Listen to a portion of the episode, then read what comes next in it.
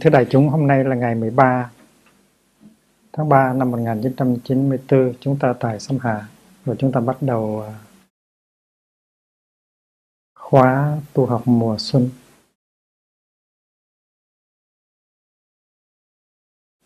Ngày hôm qua lúc bảy giờ tối, à, bên, à, bên nước Anh có một buổi lễ truyền giới rất đặc biệt. Lần đầu tiên trong lịch sử Anh Quốc giáo có ba mươi hai người đàn bà được uh, thọ giới và trở thành ra những uh, giáo sĩ của Anh Quốc giáo, Anglican, Anglican Church. Trong buổi lễ đó được uh, cử hành lúc uh, bảy giờ kém mười lăm ở tại nhà thờ Bristol. Và giáo hội, tất cả giáo giáo hữu trong giáo hội à, Anh Quốc đó, đã tranh đấu trong suốt hai mươi năm mới đạt được cái thành quả là có là có được những người phụ nữ à, được làm à, giáo sĩ chính thức trong giáo hội.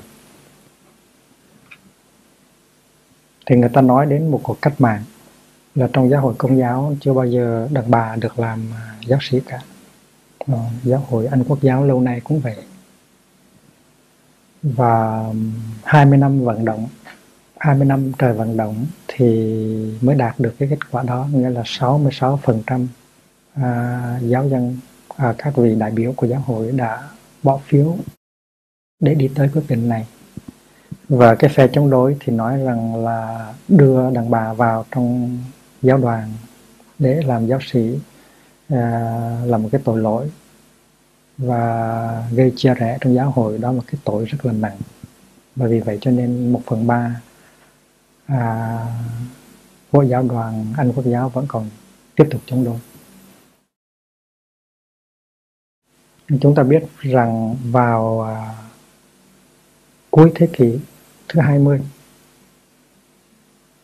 mà cái hiện tượng hiện tượng kỳ thị đàn bà nó vẫn còn tiếp diễn, thì có nghĩa là chúng ta chưa đi xa lắm trên con đường à, tiến bộ. Chúng ta may mắn được ở trong cái truyền thống của đạo Phật, và người phụ nữ à, đã được chấp nhận vào giáo giáo đoàn làm tỳ kheo ni ngay từ khi Phật đang còn tại thế. À, gần hai nghìn sáu trăm năm về trước, à, Phật đã cho phép người phụ nữ được thọ đại giới và làm à, nữ khất sĩ. Điều đó không phải là một cái điều à, dễ dàng. Dầu Phật à, có ý định, có chủ tâm để cho người phụ nữ đi vào trong giáo đoàn. Tại vì cái quan niệm à, của con người trong xã hội, nó là một cái trở ngại rất lớn. Và chúng ta biết rằng trong giáo đoàn của Phật đó, đã có những chống đối, đã có những cái sự nói ra nói vào, à, nhưng mà Phật đã rất uh, cương quyết. Và với sự yểm trợ của các thầy lớn phụ tá cho Phật, Phật đã đi tới cái quyết định để cho người phụ nữ được vào trong giáo đoàn khất sĩ. Và chúng ta được thừa hưởng cái thái độ vững mạnh và cương quyết của Phật và của các thầy lớn như là Xá Lợi Phất, Mục Cần Liên, vân vân. Nhưng chúng ta cũng biết rằng trong nhiều cái xã hội, à, cái tinh thần kỳ thị phụ nữ, trọng nam khinh nữ nó vẫn còn sống rất là mãnh liệt. Và vì vậy cho nên tại nhiều nước Phật giáo, trong đó có Thái Lan, có Tích Lan, thì giáo đoàn nữ khất sĩ đã bị mai một. Giáo đoàn nữ khất sĩ chỉ có mặt ở Việt Nam, ở Trung Hoa, ở Triều Tiên, ở Nhật Bản mà thôi.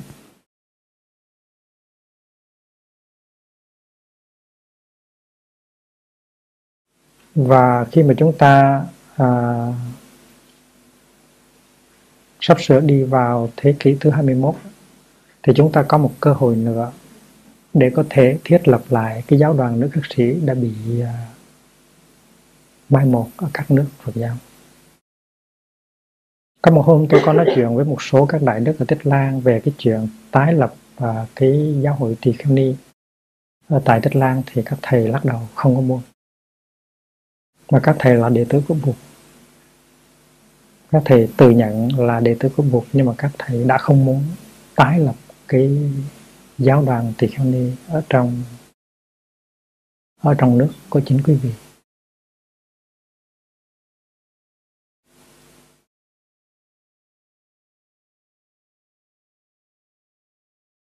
Tháng bảy sắp tới chúng ta sẽ có đại giới đàn ở tại Lăng Hồng, và chúng ta mở cửa cho những người phụ nữ nào thuộc về các truyền thống Phật giáo mà không có giáo đoàn Tỳ Kheo Ni để họ có thể uh, tới để um, thọ đại giới. Chúng ta mong rằng những vị đó sẽ là vốn liếng để có thể đi tới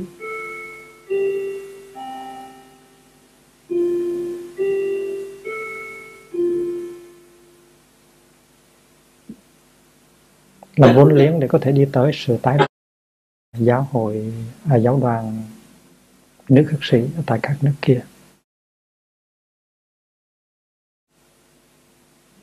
Tại Lăng Hồng, các sư cô gốc Tây Phương cũng đang chuẩn bị một cái đại hội về giáo đoàn nữ khất sĩ tại Tây Phương, sẽ được tổ chức vào năm một nghìn chín trăm chín mươi lăm.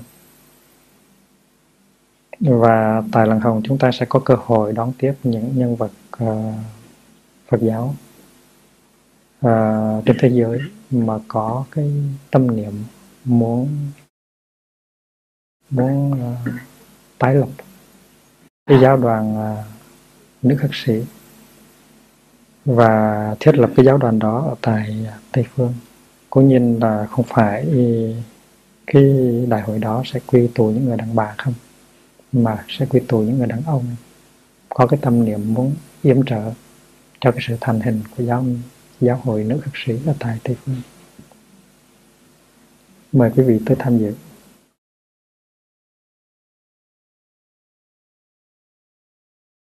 Ngày hôm nay là ngày đầu tiên ở tại bên Anh có ba mươi hai vị giáo sĩ đăng đàn thuyết pháp và làm lễ uh, uh, thánh thể.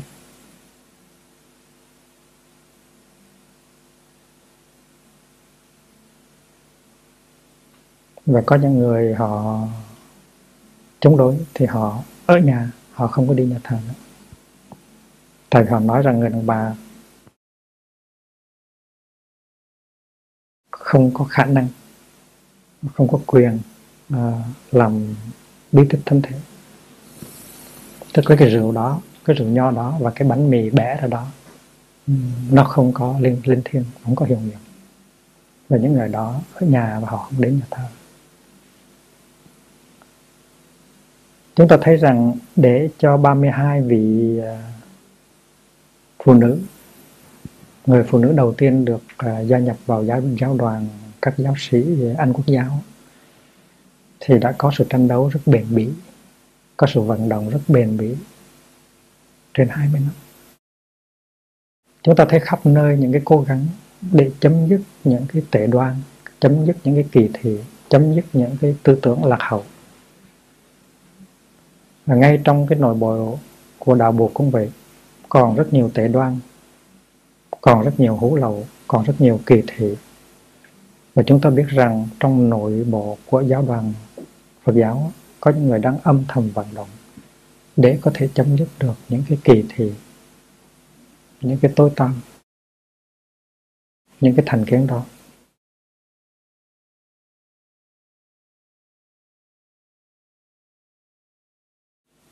Ngày hôm nay ở bên thành phố Sarajevo thì có những người lính, những lính Liên Hiệp Quốc, có quốc tịch Pháp, quốc tịch Anh, họ đang cố gắng hết sức của họ để bảo vệ cái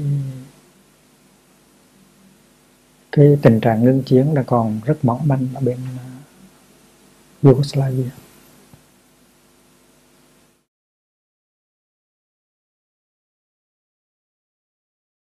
Chúng ta ngồi đây nhưng mà chúng ta có thể phóng cái chánh niệm của chúng ta tới đó để chúng ta thấy được những cố gắng của những người lính Liên Hợp Quốc đó.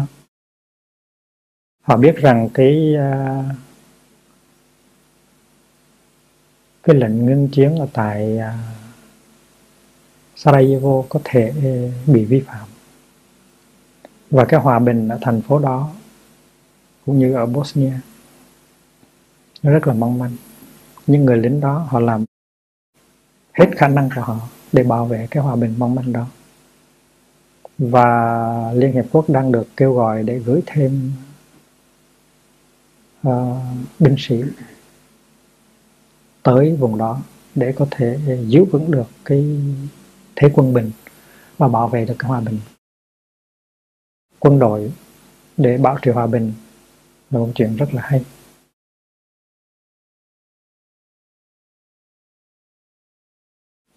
Chúng ta biết ở Nam Phi hiện bây giờ có cơ hội có tổng tuyển cử để cho người da trắng và người da đen à, có thể làm việc chung, có thể tạo ra một nền hòa bình.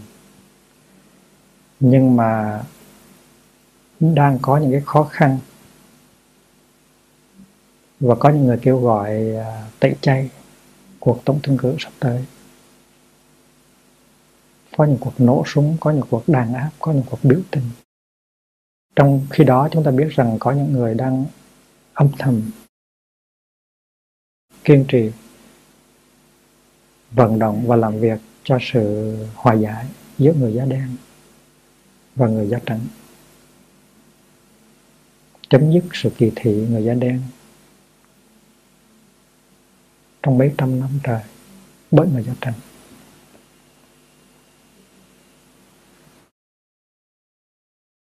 Chúng ta biết rằng ở Trung Á thì lãnh tụ Israel và lãnh tụ những người Palestinian cũng đang có nhiều đau khổ ở trong lòng, và họ cố gắng, đang cố gắng để cho những cuộc thương thuyết về hòa bình à, nó được à, nối tiếp lại. Tại vì sau một cái cuộc à, chém giết lớn nó xảy ra trong cái vùng bị chiếm đóng thì một số rất đông những người Palestinian không có muốn tiếp tục thương thuyết hòa bình nữa. Họ mất niềm tin ở nơi Do Thái. Và có rất nhiều người trong thế giới, trên thế giới đang cố gắng yểm trợ để hai phe có thể tới lại với nhau mà À, thương thuyết và hiến tặng cho hai giống dân đó một cái cơ hội hòa bình.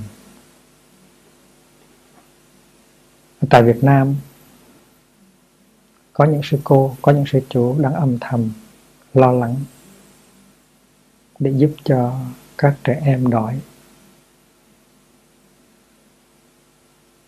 à,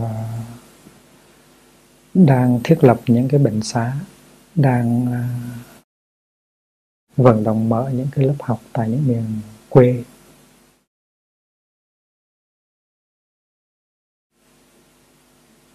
Giờ này thì họ đã đi ngủ rồi sau một cái ngày làm việc rất là mệt nhọc và có khi nguy hiểm cho tính mạng.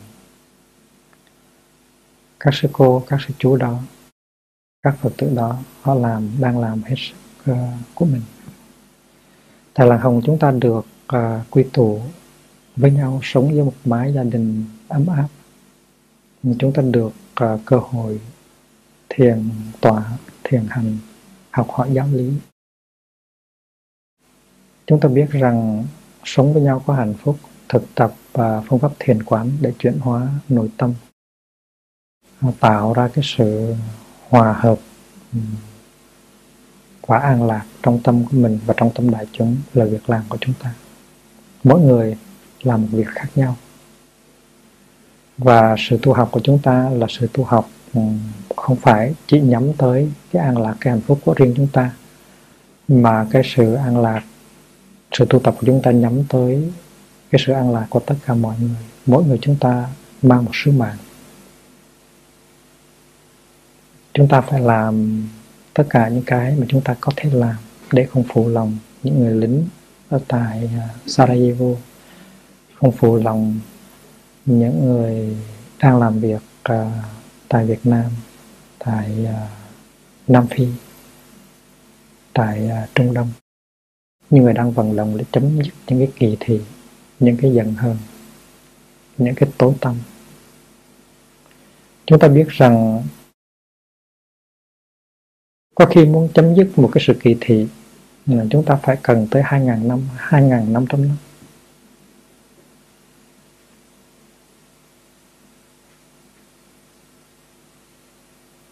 Ngày hôm qua một vị một trong những cái vị sắp được thọ giới để trở thành những giáo sĩ Anh Quốc giáo bên phía phụ nữ đã nói như thế này: giáo hội Anh Quốc giáo phải chứng tỏ cho xã hội biết rằng mình đang thực tập những cái điều mà mình đang giảng dạy. Tại vì nếu mình nói uh, mình giảng dạy cái chuyện không kỳ thị, mình giảng dạy cái chuyện tự do và bình đẳng, thì mình phải thực tập cái chuyện không kỳ thị, mình phải thực tập cái chuyện tự do và bình đẳng. Tại vì nếu mình không làm những điều mình dạy thì người ta sẽ không có tin tưởng vào mình. Chúng ta cũng vậy. Chúng ta nói đến uh, sự chuyển hóa, nói đến sự an lạc, nói đến uh, lục hòa, nói đến chánh niệm, uh, thì chúng ta phải thực tập uh, chuyển hóa, chúng ta phải thực tập an lạc, chúng ta phải thực tập chánh niệm, chúng ta phải thực tập lục hòa, để chứng tỏ rằng cái giáo lý của Bụt là một cái giáo lý có thể thực tập được và có hiệu quả.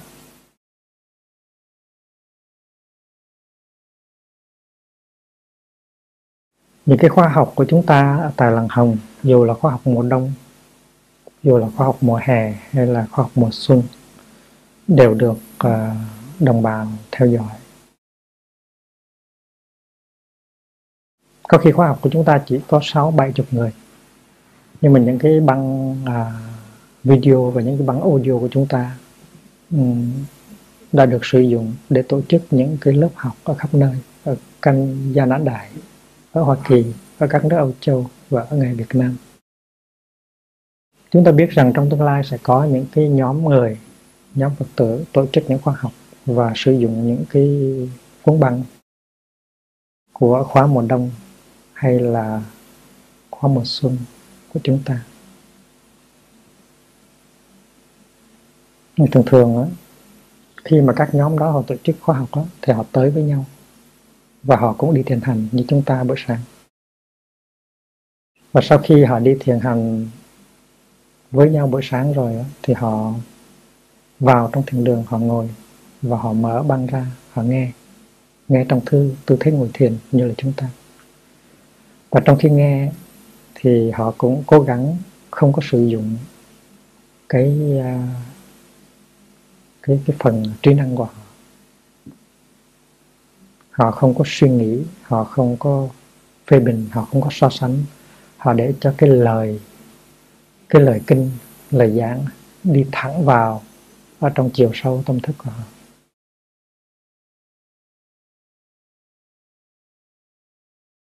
Tại vì nếu mà trong khi nghe kinh, nghe giảng mà chúng ta sử dụng nhiều quá cái trí năng, cái intellect của chúng ta,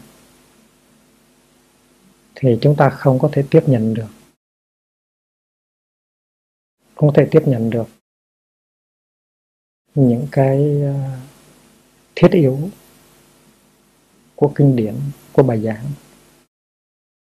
Tâm của chúng ta được ví như là đất. Và khi mà trời mưa thì đất phải được tự do mà tiếp nhận những hạt mưa ở trên trời xuống. Nếu chúng ta giăng ni lông lên để hứng nước mưa thì nước mưa đó sẽ không thấm được vào trong lòng đất, và những cái hạt giống nó nằm ở trong đất đó, không bao giờ nó thấm được cái nước mưa và nó nảy mầm. Chúng ta cũng vậy, trong đất tâm của chúng ta có những hạt giống của trí tuệ, của tình thương, của sự hiểu biết. Những hạt giống đó có thể à, nằm đã lâu nhưng mà chưa bao giờ được tưới tẩm. Ngày hôm nay chúng ta được nghe Pháp, nghe Kinh, thì cũng như là có những trận mưa Pháp nó rơi xuống Và chúng ta không có nên dùng cái trí năng của chúng ta, cái intellect của chúng ta để mà tiếp nhận. Chúng ta đừng có so sánh, đừng có suy nghĩ, đừng có phê phán. Chúng ta hãy để cho cái trí năng của chúng ta nghĩ làm việc, và chúng ta hãy mở cái lòng của chúng ta ra, mở cái đất tâm của chúng ta ra để tiếp nhận cái trận mưa Pháp. Đó là cái phương pháp hay nhất trong khi trong khi chúng ta nghe Pháp. Tại chúng ta đều đã có một cái ý niệm thế nào là Pháp, thế nào là Phật Pháp. Và khi mà chúng ta nghe, chúng ta thường có khuynh hướng là đem cái ý niệm mà chúng ta đã có sẵn để mà so sánh với cái những chúng ta đang nghe. Và nếu chúng ta làm công việc so sánh đó thì cũng như là chúng ta lấy những cái tờ ni lông, chúng ta đi hứng nước mưa và chúng ta ngăn không cho mưa thấm vào trong cái đất tâm của chúng ta.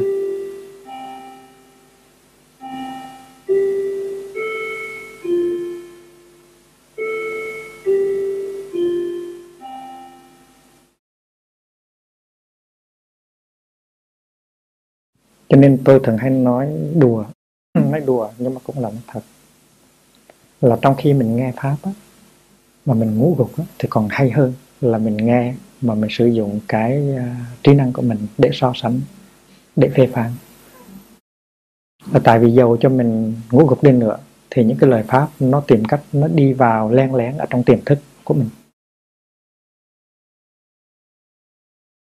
Những cái lúc mà chúng ta nửa tỉnh nửa mê, cái âm thanh của Pháp nó cũng có thể đi vào trong vô thức của chúng ta được, trong ảo là giải thức của chúng ta được. Cho nên nếu mà chúng ta sử dụng cái cái trí năng của chúng ta thì chúng ta làm hại, cũng như chúng ta lấy những cái xô chúng ta hứng nước mưa. Nghe Pháp là một cái nghệ thuật, nghe là cả một nghệ thuật mà chúng ta sẽ học ở trong cái khóa mùa xuân này. Và Đức Bồ Tát Quan Thế Âm là một người đã đạt tới cái, cái nghệ thuật lắng nghe một cách tuyệt vời. Nghe như thế nào để chuyển hóa được khổ đau, nghe như thế nào để đạt tới cái thấy trực tiếp.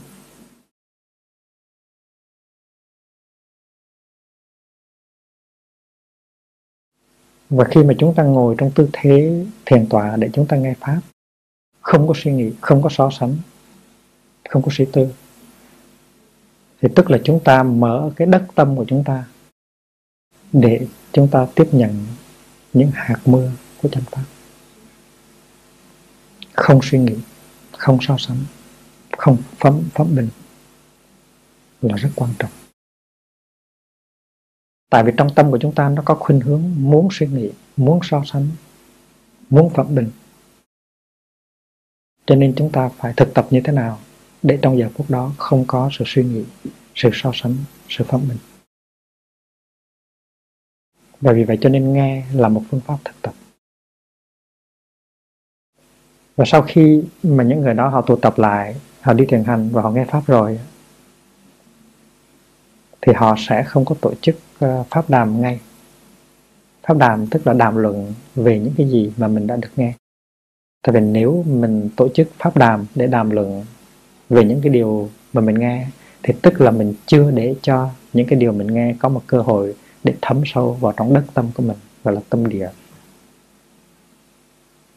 Nghe Pháp rồi cái để cho những cái Pháp đó nó đi vào sâu ở trong cái tâm thức của mình, trong cái tàng thức của mình, trong cái vô thức của mình, để cho nó làm việc, làm việc với những cái hạt giống,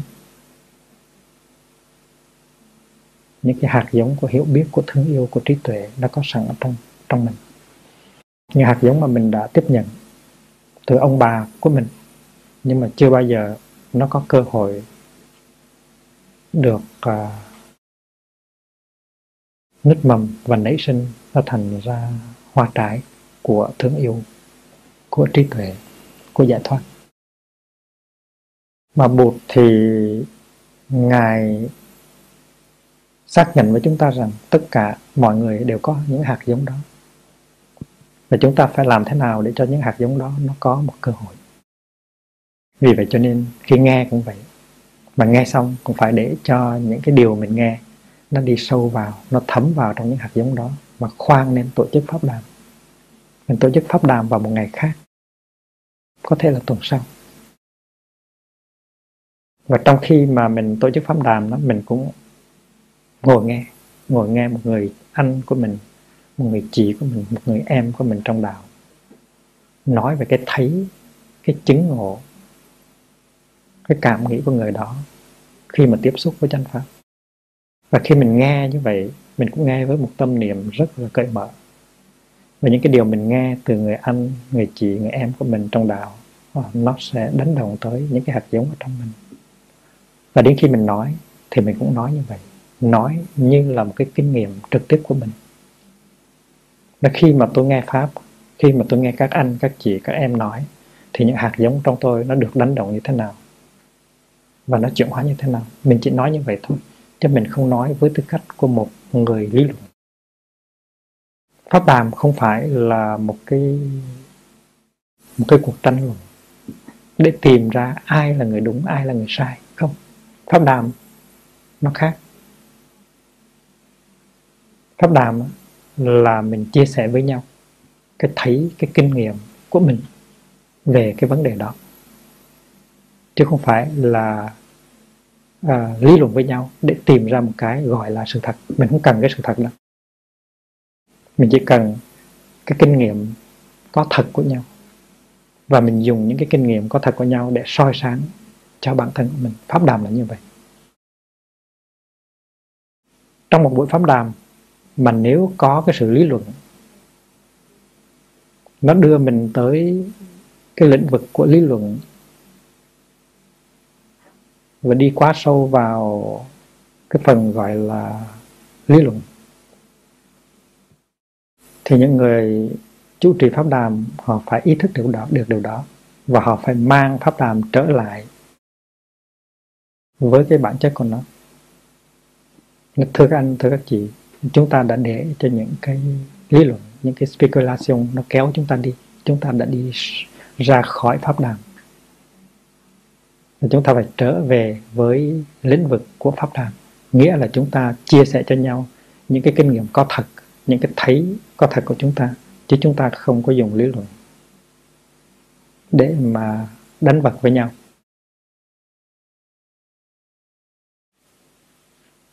Vì vậy cho nên pháp đàm cũng là một cơ hội để tưới tẩm những hạt giống của chúng ta, những hạt giống thương yêu, hiểu biết và những hạt giống của chuyển hóa, chứ không phải là một cuộc uh, tranh luận. Khi mà một buổi, buổi pháp đàm nó biến thành một buổi tranh luận thì chúng ta biết, và khi mà chúng ta biết, chúng ta phải làm mọi cách để chặn đứng nó lại, đừng để cho nó kéo dài. Phải làm cho buổi tranh luận chấm dứt và chúng ta đưa mọi người trở về với không khí của pháp đàm.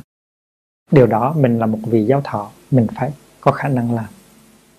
Nếu mình không làm thì là mình làm mất thì giờ của chính mình và của tăng thân của mình. Và nếu mình chưa phải là một vị giáo thọ thì mình cũng phải có bổn phận làm cái điều đó.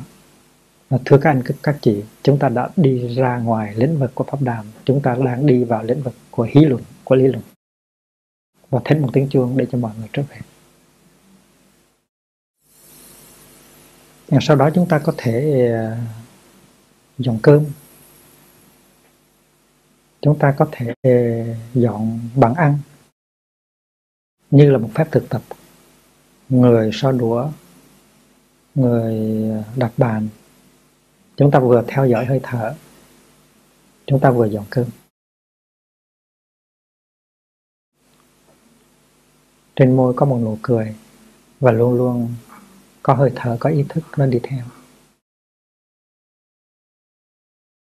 Và chúng ta ăn cơm im lặng với nhau. Bữa ăn cơm im lặng cũng là một buổi thực tập. Trong bữa cơm im lặng thì chúng ta chỉ để ý tới hai việc thôi. Thứ nhất đó là thức ăn. Ta phải tiếp xúc rất là sâu sắc với thức ăn, vốn là tặng phẩm của đất trời, vốn là công phu của Lao Ta. Và tiếp xúc sâu sắc với những cái gì chúng ta ăn, chúng ta tiếp xúc với vũ trụ, với tất cả mọi loài, không những trong hiện tại mà trong quá khứ và trong tương lai. Và cái đối tượng thứ hai của sự tiếp xúc trong khi ăn là tăng thân. Tăng thân tức là cái community tu học của chúng ta, cái cộng đồng tu học của chúng ta, chúng ta hãy tiếp xúc với thức ăn, nhưng mà chúng ta hãy tiếp xúc với người anh, người chị, người em của chúng ta. Chúng ta phải mở mắt ra, thỉnh thoảng chúng ta nhìn một người bạn tu của chúng ta, chúng ta cảm thấy có hạnh phúc, được đoàn tụ, được tu học, được uh, dựa vào nhau, được nâng đỡ nhau. Tăng là đoàn thể đẹp, cùng đi trên đường vui, tu tập giải thoát, làm an lạc cuộc đời. Tăng tức là Sangha, Sangha có nghĩa là một cộng đồng tu học. Và trong bốn mươi phút, bốn mươi lăm phút mà chúng ta ăn im lặng như vậy, thì chúng ta biết rằng chúng ta đang thực tập tiếp xúc, tiếp xúc với vũ trụ qua thức ăn, tiếp xúc với tăng thân là chỗ nương tựa của mình, để mình có thể đi tới lâu dài trên con đường thực tập.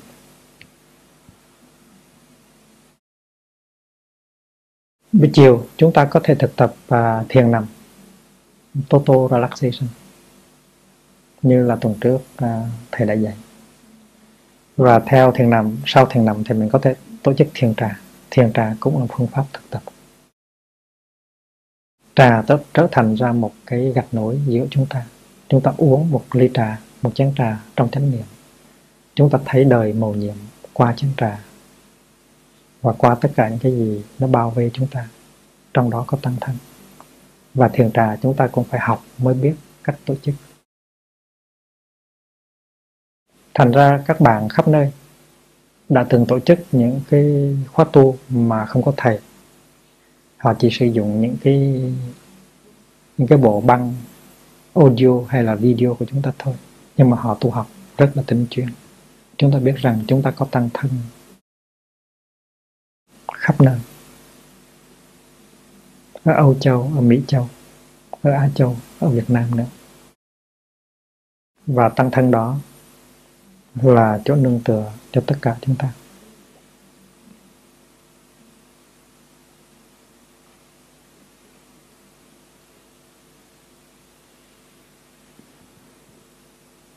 Nếu chúng ta tu tập um, chín chắn thì mỗi phút, mỗi giây trong ngày đều trở thành ra một niềm vui cho chúng ta. Không phải là tu tập um, hai năm hay năm năm thì mới có niềm vui. Ngay trong khi chúng ta bắt đầu sự tu tập thì chúng ta phải có niềm vui và đã có niềm vui rồi. Ví dụ như khi mà chúng ta đi thiền hành thì mỗi bước chân như vậy nó đem lại ngay cho chúng ta niềm vui và sự an lạc. Chúng ta biết rằng à, sự tu tập của chúng ta nó có hai mặt. Mặt thứ nhất gọi là dừng lại, mặt thứ hai gọi là nhìn sâu.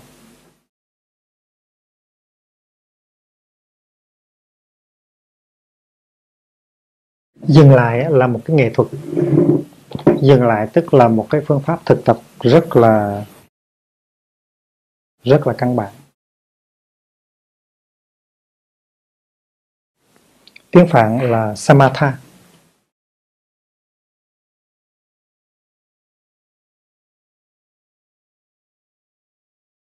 Mà tiếng Hán Việt là chỉ.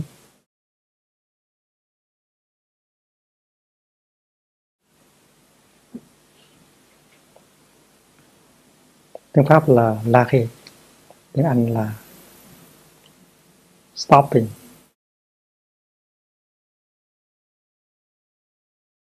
Có những cái mà chúng ta cần phải có hai nghìn năm, hai nghìn năm trăm năm mới làm cho nó ngừng lại được. Ví dụ như là cái chuyện tối hôm qua đó, ba mươi hai người phụ nữ đầu tiên được uh, thọ giới.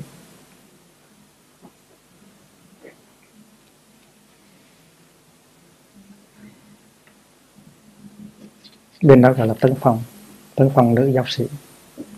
Đó là sự chấm dứt một cái kỳ thị, nó đã kéo dài từ hai nghìn năm. Nhưng mà đã chấm dứt hết đâu, mới chấm dứt được một phần thôi. Còn phải... Uh, nỗ lực được nhiều nữa.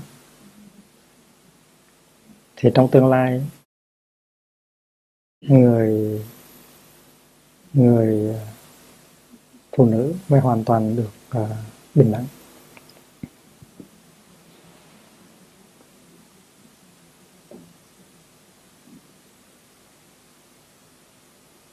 trong sự sống hàng ngày của chúng ta, nó có một cái lực lượng nó đẩy chúng ta đi.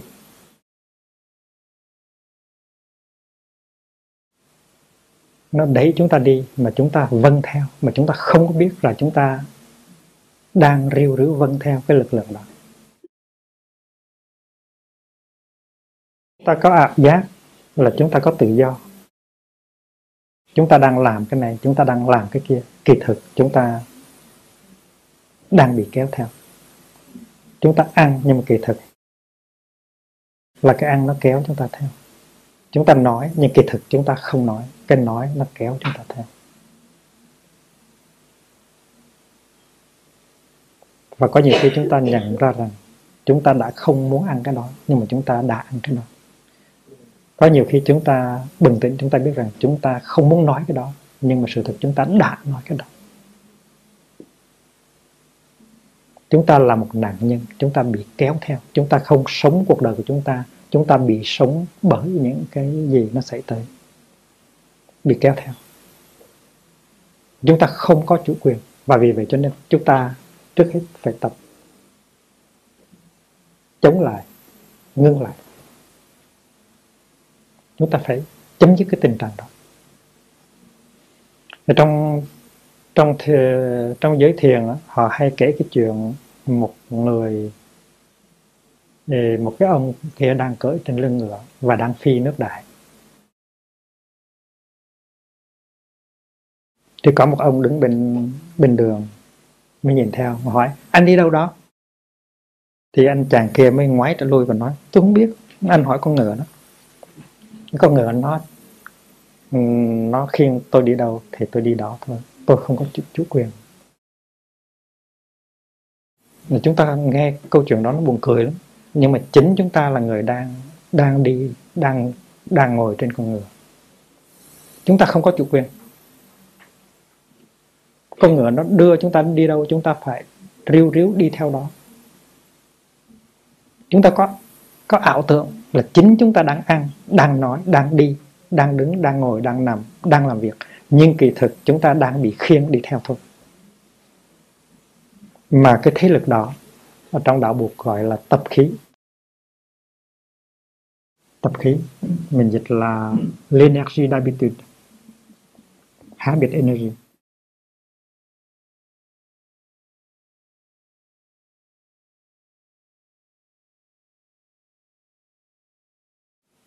Ví dụ như có một người đó, mình nhìn kỹ vào người đó, mình biết rằng người đó có một cái hạt giống của sự giận giận hờn. Bây giờ đây mình nói giả giả đò, tôi tới người đó nói câu này, rồi chị tới người đó nói câu này nữa, thì thế nào người đó cũng bùng giận lên. Cũng giống như là khi mình pha mấy cái chất hóa học với nhau đó, pha chất thứ nhất rồi đến pha chất thứ hai, rồi mình biết rằng khi mà pha chất thứ ba thì bắt đầu nó sủi bọt. Cái người kia cũng vậy. Người kia có hạt giống của sự giận hờn. Mình biết rằng nếu mình nói câu này, mình làm câu này, rồi mình nói thêm câu này nữa, thế nào người đó cũng nổi điên. Người đó không có chủ quyền. Người đó hoàn toàn là bị là nạn nhân cho những cái gì nó xảy ra. Tập khí tức là cái gì nó có sẵn ở trong người rồi. Cái thói quen mà nó kéo mình đi. Cái thói quen này có thể nó đã bắt đầu từ lâu rồi. Nó có thể bắt đầu từ khi mình chưa sinh ra đời. Nhưng mà những cái hạt giống của nó đã được trao truyền lại cho mình bởi ông bà, cha mẹ của mình. Và hôm trước tôi có nói đến cái chuyện, cái quan niệm à, về một nàng dâu giỏi ở trong xã hội của chúng ta. Thì khi mà người ta đi kiếm một cô gái để làm nàng dâu tương lai thì người ta có khuynh hướng muốn tìm cái cô gái nào mạnh khỏe, làm việc suốt ngày và đẻ nhiều. Chúng ta mua muốn mua một cái máy làm việc và đẻ, cái máy đẻ. Đó là cái tiêu chuẩn. Mà chúng ta đừng có tưởng là chúng ta không có quan niệm đó. Tại chúng ta đã sống trong xã hội Việt Nam.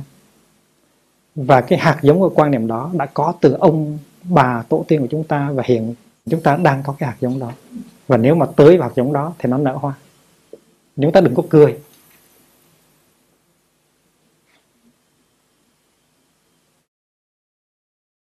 Và chúng ta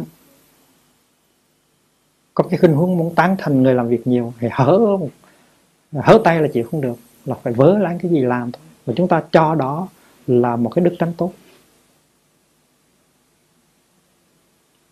Hai cái tay làm không ngưng, mà chúng ta đi đến một cái tập khí thói quen là nếu mà không có việc làm thì chúng ta ngã lăn quay rồi chúng ta chết liền.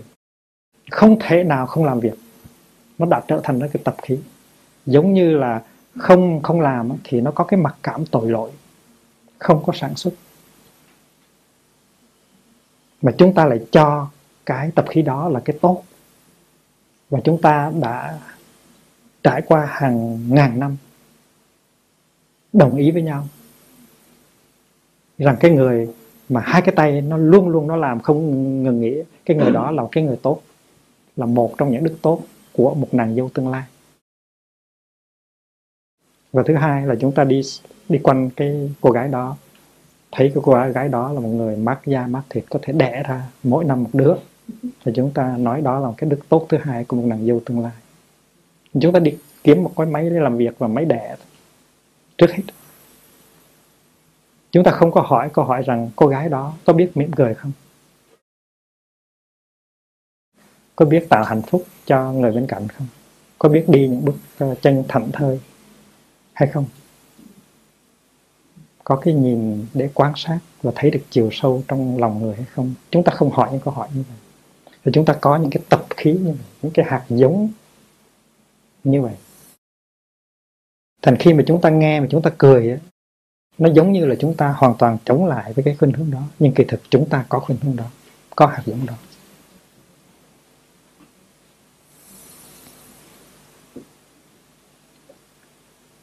Rồi cách đây mười mấy năm tôi có đi Ấn Độ uhm, để thuyết pháp, để thăm hỏi và để làm việc chung với những người gọi là thuộc về cái giai cấp gọi là cùng đinh ở bên Ấn Độ, Antushar. Ở Ấn Độ ngày cách đây từ chừng năm bảy chục năm có một uh, người tên là doctor Ambedkar. Ông có thấy cái thân phận uh, bị kỳ thị của những người Antushar, cho nên ông mới nghĩ rằng là cái thân phận đó mình chỉ có thể thoát ra được khi mà mình từ bỏ Ấn Độ giáo. Tại vì Ấn Độ giáo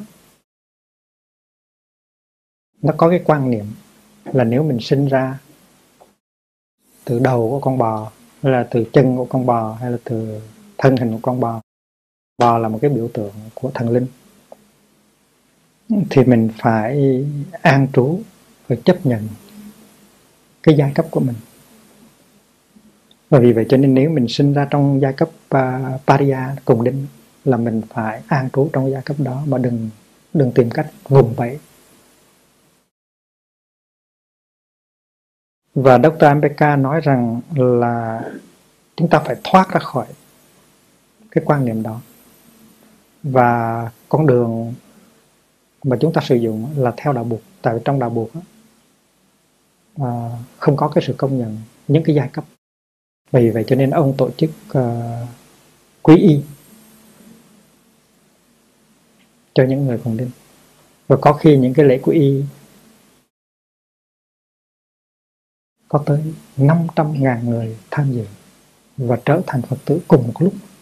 Và hồi đó nó có một cái phong trào gọi là phong trào Ambedkar. Thì khi mà tôi đi Ấn Độ là tôi đi thăm cái phong trào đó. Lúc đó thì doctor Ambedkar đã tịch rồi. Tôi muốn làm việc với những sinh viên, những thanh niên của phong trào đó để mà nâng đỡ họ về cái phương diện xã hội và cũng như là tu học. Cái người tổ chức chuyến đi của tôi là một Phật tử, một uh, vị tổng thư ký của một hội Phật giáo, anh tên là Bhagwan Das. Tôi còn nhớ hôm đó tôi với anh ngồi ở trên chiếc xe buýt đi về một cái tiểu bang ở miền Nam. Thì trong khi tôi ngồi rất thoải mái và tôi ngắm phong cảnh bên ngoài, thì tôi nhận thấy anh đang ngồi bên tay phải của tôi và anh rất là căng thẳng.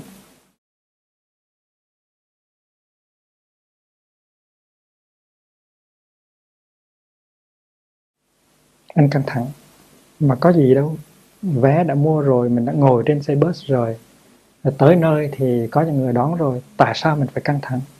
Tôi mới nhìn, tôi mỉm cười nói, anh ơi, sao anh ngồi căng thẳng như vậy? Anh dựa lưng lên trên ghế đi, anh mỉm cười đi, coi mấy cái kè ngoài đẹp quá trời. Anh nói, ok, rồi anh ta thực tập ngay, đó là điều tôi dạy. Anh ngồi ngửa ra, anh mỉm cười, anh nhìn cái kè. Nhưng mà một phút sau, tôi nhìn ra gối thì thấy anh ta căng thẳng ra lại.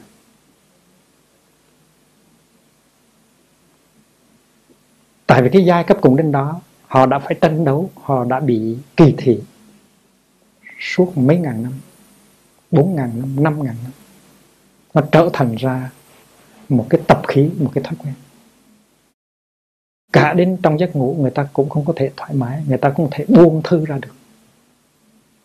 Vậy thì làm sao mà một cái giáo lý, một cái lời khuyên nhủ trong vòng mười lăm giây đồng hồ có thể chuyển hóa người ta? Cho nên anh ta chỉ thoải mái được có mười giây, mười lăm giây. Rồi sau đó anh ta trở lại căng thẳng. Mà trong khi đó không có lý do gì để cho anh ta phải căng thẳng cả.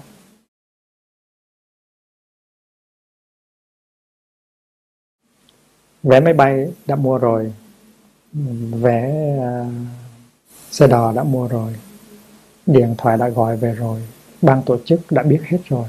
Tại sao ngồi trên xe xe buýt với thầy mà không thoải mái được? Anh ta có khả năng thoải mái hay không? Anh ta có nghe lời thầy hay không? Anh ta có thông minh hay không? Có, anh ta có thông minh, anh có thể có thể hiểu được những điều thầy nói. Anh ta có khả năng có thể buông thư và thoải mái được. Nhưng mà cái tập khí này, cái thói quen này, nó mạnh quá, nó mấy ngàn năm rồi. Và anh phải tập dừng lại, anh ta phải tập làm chủ lên anh ta. Và mỗi khi cái tập khí của cái sự căng thẳng nó đi tới là mình phải mỉm cười với nó. À, mày đã hạ, anh đã hạ, tôi biết anh quá mà, anh là bạn thân của tôi từ mấy ngàn năm nay. Phải mỉm cười với nó, phải công nhận sự có mặt của nó, không có giận dữ, không có hờn oán, không có trách móc. Đó là một người bạn đã đi theo mình như bóng theo hình từ bốn ngàn năm nay, năm ngàn năm nay, dầu mình mới sinh mới có bốn chục năm nay. Nhưng mà nó là một người bạn đồng hành đã bốn ngàn năm, năm ngàn năm. Thân phận của một người thuộc giai cấp uh, cùng đinh. Thì khi mà tôi nhìn anh như vậy và tôi thấy anh trở lại căng thẳng thì tôi biết rằng đây không phải là chuyện dễ. Đây phải là do công trình tu tập nhiều ngày, nhiều năm, nhiều tháng mới có thể giải thoát được. Quý vị ngồi Ngồi xe hơi từ Paris đi về, hay là ngồi xe lửa từ Paris đi về, quý vị có khi nào để ý là quý vị có căng thẳng hay không căng thẳng trong khi ngồi hay không? Quý vị ngồi nghe giảng là quý vị đi thiền hành, quý vị có khi nào nhìn lại để thấy rằng mình đang có thân và tâm an trú trong sự đi thiền hành hay không?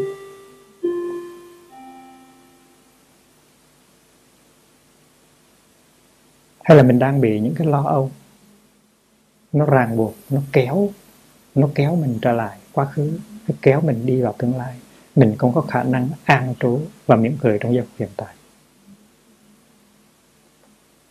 Thì khi mà chúng ta thở vào một hơi cho có ý thức, thở ra một hơi cho có ý thức và nhìn lại cái thân và cái tâm chúng ta, thì chúng ta biết được cái trình độ tự do của chúng ta, cái mức độ tự do của chúng ta nó như thế nào. Tự do với cái gì? Tự do đối với cái tập khí của chính mình. Ai làm cho chúng ta mất tự do? Xã hội, hay là chính quyền, hay là nền kinh tế? Trước hết đó, là cái tập khí của chúng ta, nó tước hết tất cả những cái tự do của chúng ta. trong khi mọi người có thể bước những bước rất thảnh thơi. Những cái bước chân đặt trên mặt đất giống như những bước chân đặt ở trên thiên đường, mỉm cười an lạc, tiếp xúc với trời, với mây, với cây cối, với tiếng chim hót. Thì ta, ta vẫn bước ở trong cái thế giới của sự lo lắng, của sự buồn khổ, của sự sợ hãi của chính chúng ta. Mà cái gì nó giam hãm chúng ta vào trong cái thế giới của sầu lo, của buồn khổ, của sợ hãi? Cái tập khí của chúng ta. Cũng như người bạn của tôi ngồi ở trên xe buýt với tôi, tôi đang rất là thoải mái nhìn những cây kè ở ngoài và mỉm cười với trời xanh, mây trắng. Thì anh ta căng thẳng, không có lý do gì mà anh ta phải căng thẳng, vậy mà anh ta vẫn căng thẳng. Thành ra tu học trước hết là đoạt lại cái tự do của mình, tự do đối với những cái lực lượng ngàn đời nó nằm ở trong con, con người của mình. Những cái hạt giống của tập khí nó có ở trong con người của mình, nó có trong xương thịt của mình, nó có ở trong tâm thức của mình. Và nhiều khi những hạt giống đó đã được truyền trao từ bao nhiêu thế hệ của tổ tiên.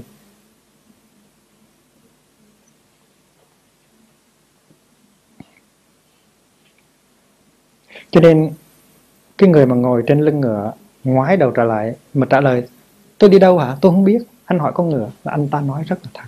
Chúng ta đi đâu? Chúng ta đâu biết. Cái tập khí nó đang đưa chúng ta đi. Chúng ta ăn này, tập khí, ăn theo tập khí. Chúng ta nói, nói theo tập khí. Chúng ta đâu có muốn ăn cái đó, vậy mà chúng ta vẫn ăn cái đó. Chúng ta có đâu có muốn ăn theo kiểu đó, vậy mà chúng ta vẫn ăn theo kiểu đó. Chúng ta đâu có muốn nói cái đó, chúng ta đâu có muốn nói theo kiểu đó, vậy mà chúng ta đã nói cái đó, đang nói cái đó và sẽ nói theo cái đó. Chúng ta là một con người không có tự do. Cho nên chỉ có nghĩa là ngưng lại, mà quý vị đừng có tưởng ngưng lại là chuyện dễ. Nó cần phải có sự thực tập, nó cần phải có tăng thân nâng đỡ cho mình. Khi mà chúng ta nghe chuông đồng hồ hay chuông điện thoại, chúng ta ngừng lại để chúng ta thở. Chúng ta ngừng lại một cách rất dễ dàng, chúng ta thở một cách thoải mái, chúng ta buông cái anh chàng tập khí đó ra, là tại vì tăng thân ở chung quanh chúng ta đang làm như vậy. Thành ra chúng ta làm rất dễ dàng. Có một vị Phật tử uh, ở Toulouse tới tình nguyện nấu cơm cho đại chúng làng Hồng một tuần lễ, và vì đó nấu cơm rất ngon. Người đó làm việc rất là giỏi, nhưng mà nghe tiếng đồng hồ và thấy mọi người ngưng lại để thở và mỉm cười thì vì đó rất là khó chịu. Người ta đang làm ngon trớn, người ta đang cưỡi ngựa phi như bay, bây giờ bắt người ta ngưng lại để thở và mỉm cười rất là khó chịu. Thành ra vì đó yêu cầu một sư chú âm thầm lấy cái đồng hồ ở dưới bếp mang ra cho cả để cho có thoải mái. Trong khi đó tiếng của đồng hồ, tiếng của điện thoại, tiếng của chuông là để giúp mình, để giúp mình thực tập cái chuyện ngừng lại. Anh có suy nghĩ cái chuyện quan trọng đến mấy, chỉ có đang làm cái chuyện hay ho cách mấy, mà đến khi buộc gọi stop, stop thì mình phải nghe lời buộc và nói dạ con đây, con đang stop.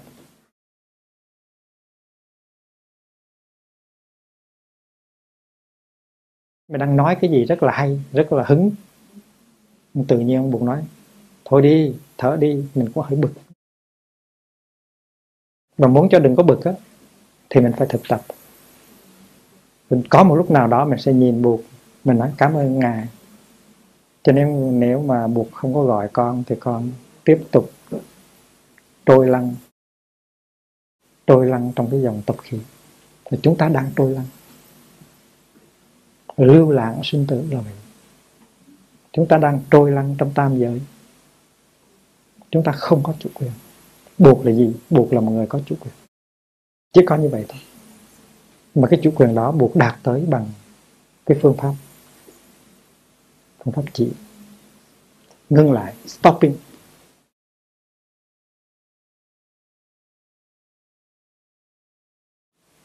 Chỉ nó đưa tới một cái trạng thái sinh hoạt mà chúng ta gọi là định, concentration.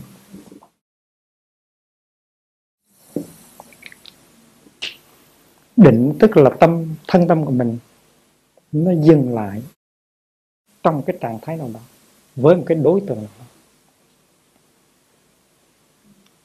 Ví dụ như khi mà chúng ta uống nước thì chúng ta có thể uống với định hay là không uống với định. Trong khi mà chúng ta uống nước trà mà có định thì chúng ta thực sự tiếp xúc với trà và biết rằng chúng ta đang uống trà. Tôi đang uống trà và tôi biết rằng tôi đang uống trà.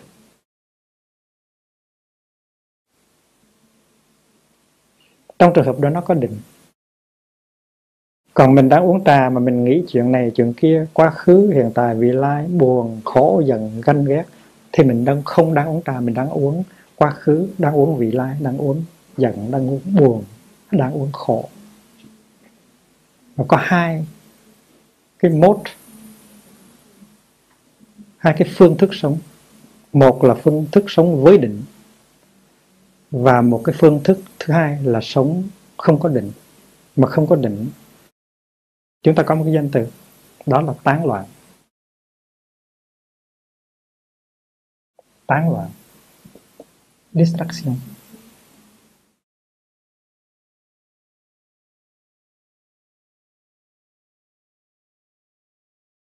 Mà trong khi tán loạn, tâm ta tán loạn, thân ta tán loạn thì ta không có sống được sâu sắc cái giây phút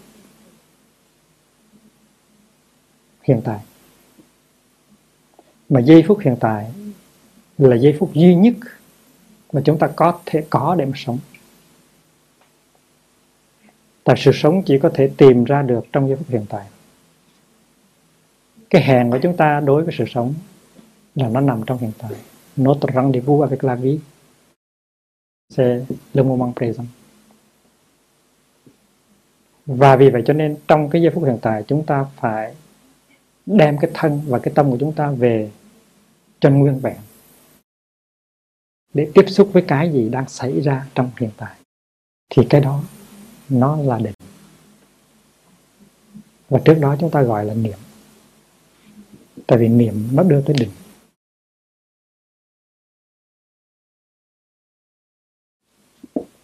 Chúng ta đã học rằng niệm,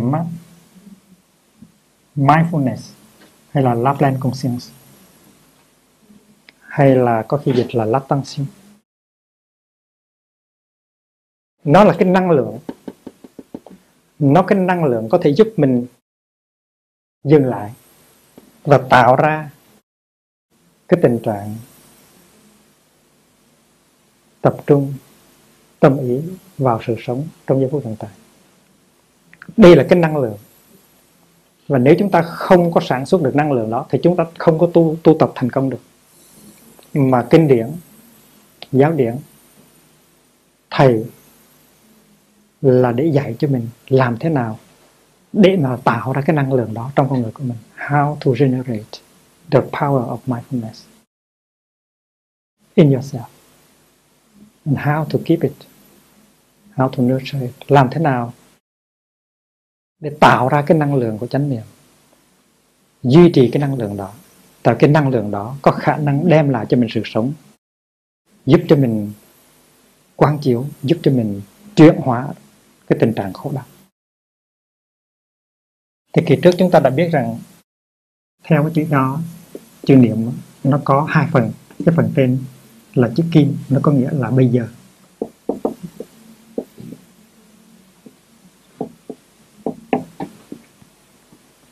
Kim có nghĩa là bây giờ.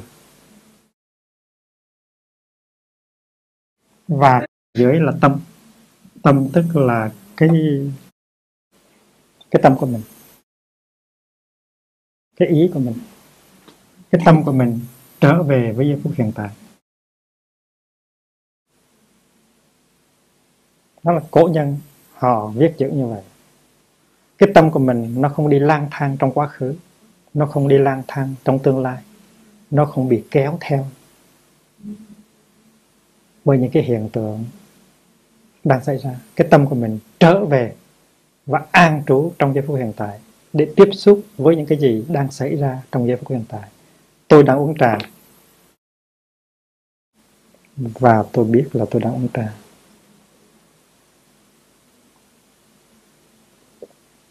Và tôi tiếp xúc rất sâu sắc với trà. Cái đó là uống trà trong chánh niệm. Uống trà trong chánh niệm. Drinking tea in mindfulness. Và trong chánh niệm thì thế nào nó cũng có định. Hễ có niệm là có định. Ở đâu có niệm là ở đó có định. Và có định thì mình mới tiếp xúc sâu sắc với sự sống.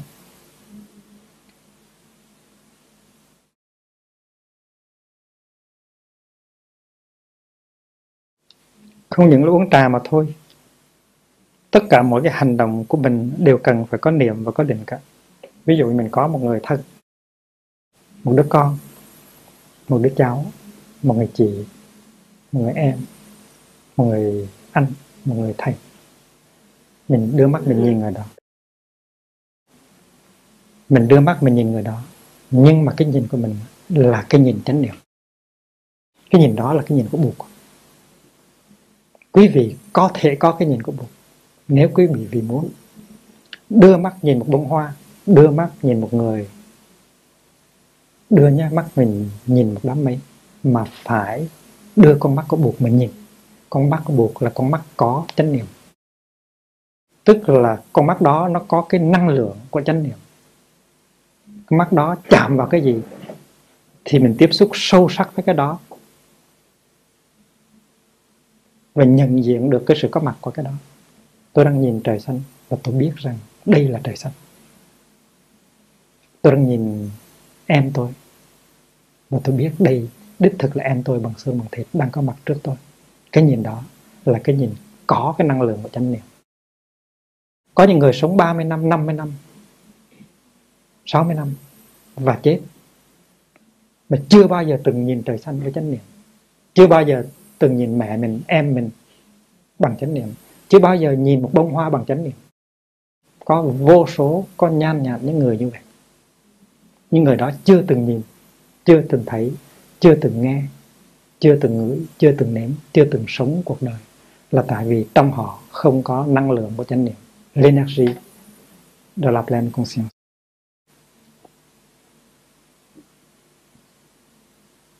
Trong cuốn tiểu thuyết uh, L'étranger của Albert Camus, tác giả có kể chuyện một ông cha đi vào thăm một người tử tù để rửa tội. Và người tử tù tuy là sắp chết nhưng có chánh niệm. Anh ta biết rằng anh ta chỉ còn sống có mấy giờ đồng hồ nữa thôi. Và anh ta nhìn trời xanh với tất cả chánh niệm. Mà trời xanh của anh ta rất là tội nghiệp. Trời xanh của anh ta chỉ là một cái mảng vuông ở trên ở trên trần của cái cái gian của cái gian nhà giam của anh ta thôi. Tại gian nhà giam của anh không có cửa sổ. Anh ta nằm, anh ta nhìn lên trần nhà thì thấy có một cái cửa to vò và một cái khung trời nhỏ bé.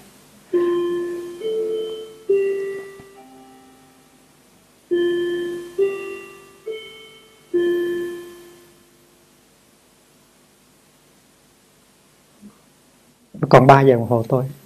Anh ta nằm nhìn cái mảnh trời xanh đó với chánh niệm và thấy mình hoàn toàn đang sống, đang sống thực. Thì ông cha đó vô, ông chỉ muốn rửa tội anh chàng này thôi. Và anh chàng này trong khi có chánh niệm thì nhận thức rằng ông cha đó, ông có chánh niệm. Và anh chàng mực xuân này sau khi ông cha đi ra ngoài rồi thì anh ta cố gắng, anh ta đẩy ông cha đi. Tại vì anh ta chỉ còn có mấy đồng hồ để sống mà ông này vô làm mất thời giờ của mình. Sau khi ông cha ra rồi thì anh chàng tử tù này mới tạo ông cha là một người sống như một người chết. In vivre comme un mort. Vivre comme un mort tức là sống như một người chết. Tức là sống không có chánh niệm. Sống không có chánh niệm, không có tiếp xúc được với những cái mầu nhiệm của sự sống ngay trong giây phút hiện tại. Thì chúng ta có sống như cái người đó không? Chúng ta có đang sống những người chết không? Chúng ta ăn, chúng ta uống, chúng ta ngồi, chúng ta đứng, chúng ta đi, chúng ta nằm, chúng ta ngủ. Có thể là chúng ta đang sống như người chết, là tại vì chúng ta không có năng lượng của chánh niệm trong ta. Mà ai trả lời đó, câu hỏi đó cho chúng ta, chúng ta trả lời được chứ. Anh đang đi, nhưng mà anh quả thực đang đi hay không? Hay là anh đang bị đi? Bị tập khí kéo anh đi. Anh đang suy nghĩ. Có phải là anh đang suy nghĩ đó không? Hay là anh, anh đang bị những cái dòng suy tư kéo anh đi? Suy tư kéo sợi tơ dài, con tầm từ da, da mình trong cái kén. Đó là hai câu thơ của tôi viết ở trên máy bay cách đây hai mươi năm. Suy tư kéo giữ sợi dây dài, con tầm từ da, da mình trong chiếc kén. Cái dòng suy tư của mình, nó là một cái tù ngục của mình. Mình suy tư hay là suy tư nó đang giam hãm mình, thành cả thân, cả khẩu, cả nghiệp. Cả thân, cả khẩu, cả ý, ba nghiệp đó, nó có thể là những cái lực lượng đó áp dẫn mình đi. Nó áp dẫn mình đi đâu thì mình đi theo đó, và mình không có tự do. Và mình sống như một người chết. Mình có hai mươi bốn giờ đồng hồ để sống, nhưng mình không có sống. Mình để cho những cái tập khí kéo mình đi. Cho nên tu trước hết là cái ý chí muốn lấy lại cái chủ quyền. Nếu mà tôi bước một bước chân là tại vì tôi muốn bước một bước chân. Mỗi bước chân của tôi là tôi có chủ quyền. Thảnh thơi, tôi bước như một con sư tử. Tôi không có bị bước như là một người tù nhân bị áp đảo, bị áp dẫn. Và thiền hành là như vậy. Thiền hành là mình đi một mình hay là đi với tăng thân, và mỗi bước chân là chính mình bước. Mình tự làm, mình biết là mình muốn làm cái đó. Mình không có bị kéo đi, mình chính mình bước đi. Mỗi bước chân như vậy, mình chạm vào cái sự sống màu nhiệm. Trái đất là một cái hiện tượng màu nhiệm. Mỗi bước chân của mình dẫm vào trái đất là một phép lạ. Và bước một bước chân như vậy thì trong bước chân của mình có năng lượng của chánh niệm. Buộc là đi như vậy. Buộc cũng ăn, cũng uống, cũng ngồi, cũng nằm, cũng đi, cũng đứng như chúng ta. Nhưng mà trong mỗi cái hành động đó nó có cái chánh niệm. Cái năng lượng của chánh niệm nó ràng rùa, nó đầy dẫy trong tất cả những cái đó. Và anh làm thế nào để mà tạo tác ra cái năng lượng đó? Thì kinh dạy, pháp dạy, thầy dạy là làm thế nào để có chánh niệm. Thở là một phương pháp rất màu nhiệm. Thở vào biết là mình thở vào, thở ra biết là mình thở ra, thì tự nhiên có chánh niệm để tiếp xúc với hơi thở. Và mình nuôi chánh niệm bằng tiếp tục thở. Chừng nào mình còn thở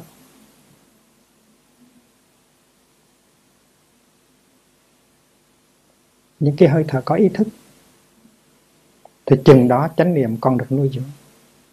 Tôi đang thở vào và biết là tôi đang thở vào. Tôi đang thở ra và biết rằng tôi đang thở ra.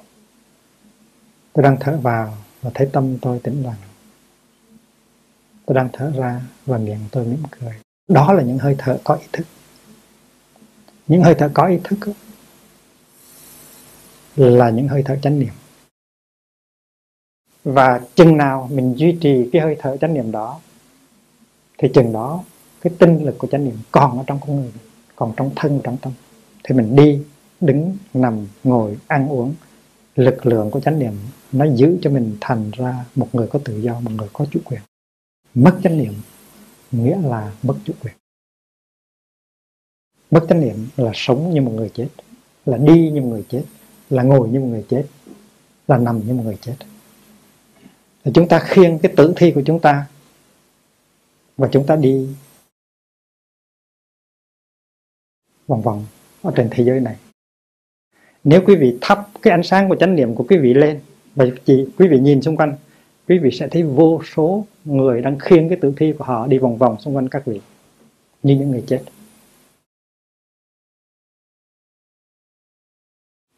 Đó không phải là sự sống.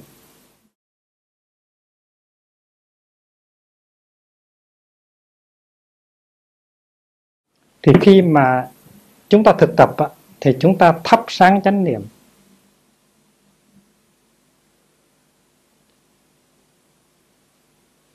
Chúng ta dùng cái năng lượng của chánh niệm, nó soi sáng từng đường đi nước bước của đời sống hàng ngày của chúng ta.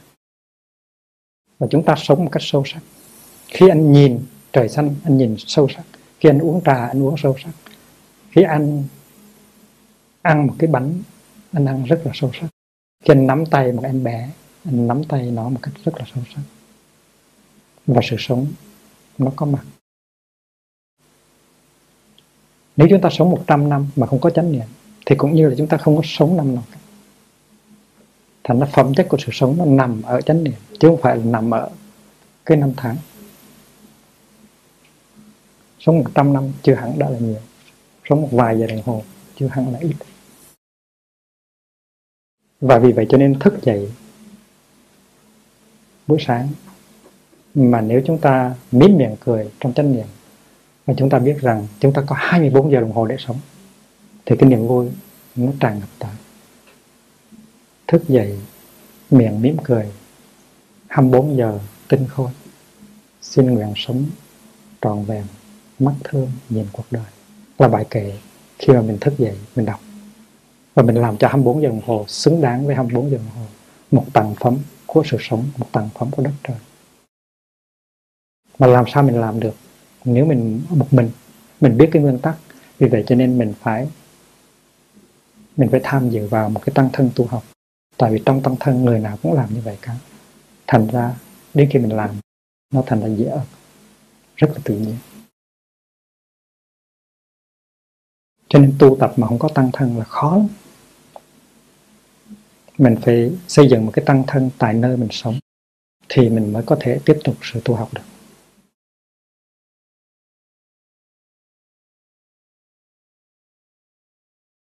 Vậy thì khi mà có chánh niệm, mình có khả năng ngưng lại.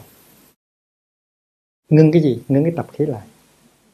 Ngưng một cái mà mình có thể gọi tên là thất niệm.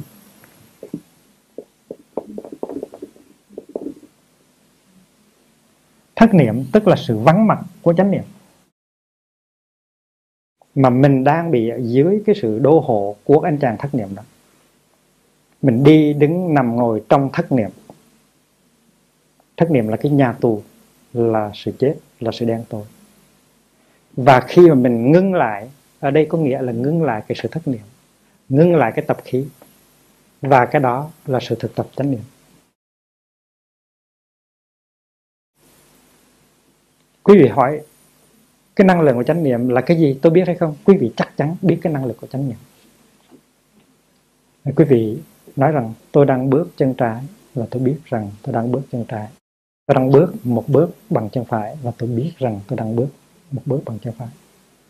Thì cái mà nó cho mình biết đây là chân trái, đây là chân phải, đây là bước trái, đây là bước phải, cái đó là năng lượng của chánh niệm. Khi nhìn em mình mà mình biết rằng đây là em của mình bằng xương bằng thịt và mình đang thực sự tiếp xúc với em mình, thì lúc đó mình biết là có năng lượng của chánh niệm. L'énergie de la pleine conscience. Và mình càng thực tập thì cái năng lượng đó nó càng ràng rùa, nó càng đầy dẫy trong con người của mình. Và chính năng lượng đó nó sẽ cứu mình. Trước hết, nó chấm dứt thất niệm, nó tạo ra định lực, rồi từ từ nó giải thoát mình ra khỏi cái tập khí, tức là cái thói quen nghìn đời.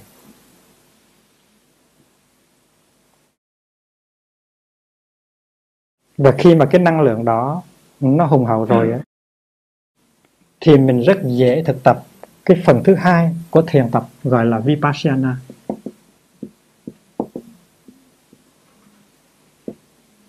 Vipassana là quán. Quán tức là nhìn, nhìn kỹ, nhìn sâu.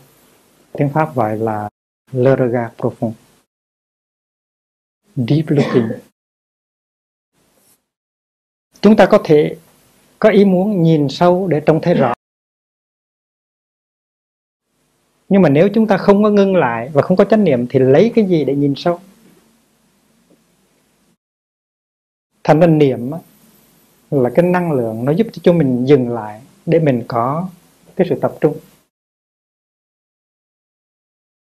Dừng lại rồi, có năng lượng tập trung rồi thì cái tinh lực niệm đó nó giúp mình nhìn sâu để thấy rõ.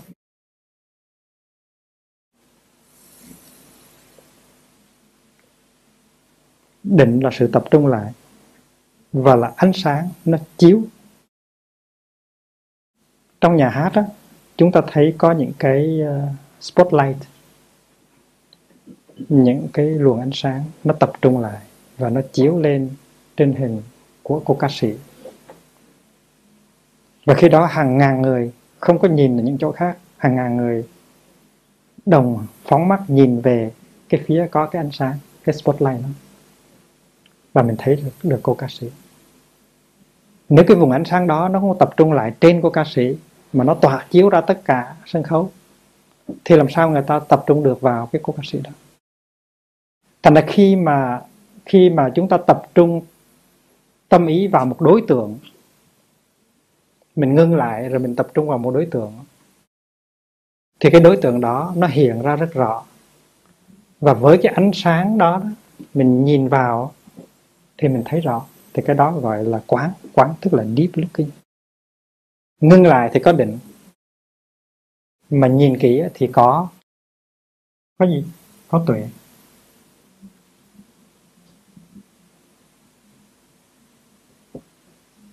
Tuệ tức là cái thấy, la vision profonde. Thành ra chỉ là nhân mà định là quán. Quán là nhân mà tuệ là quán. Vì vậy cho nên chỉ và quán nó cũng tương đương với định và tuệ. Nhưng mà chỉ và quán đứng về phương diện nhân mà nói, và định và tuệ là đứng về phương diện quả mà nói.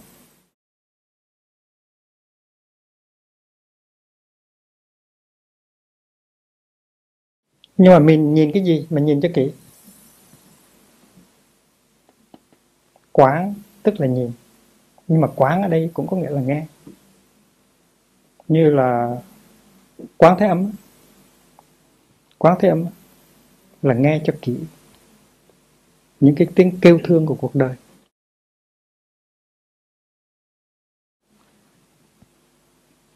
Nhìn cho kỹ, nghe cho, cho kỹ, tiếp xúc cho kỹ. Mà cho kỹ ở đây có nghĩa là với tinh lực của chánh niệm. Và trong khi mình làm như vậy thì tự nhiên mình có một cái thấy rất rõ ràng về cái đối tượng kia. Đối tượng kia có thể là một bông hoa,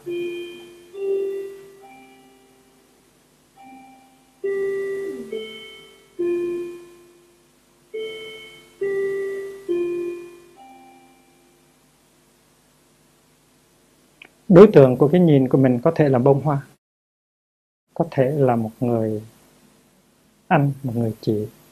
Đối tượng của cái nhìn của mình có thể là niềm đau của chính mình, hay là niềm đau của một cái xã hội.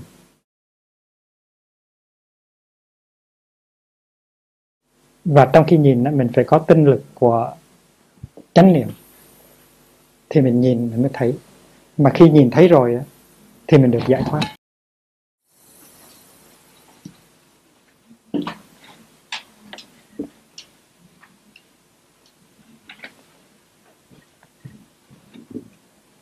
Bây giờ chúng ta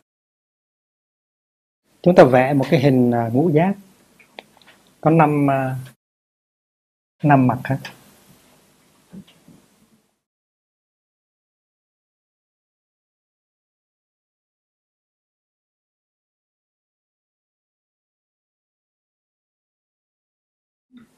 Năm hay sáu năm hả? Và chúng ta chúng ta gọi cái mặt này là mắt, mặt này là tai, mặt này là mũi, mặt này là lưỡi, mặt này là thân. Và cái trung tâm ở đây là ý.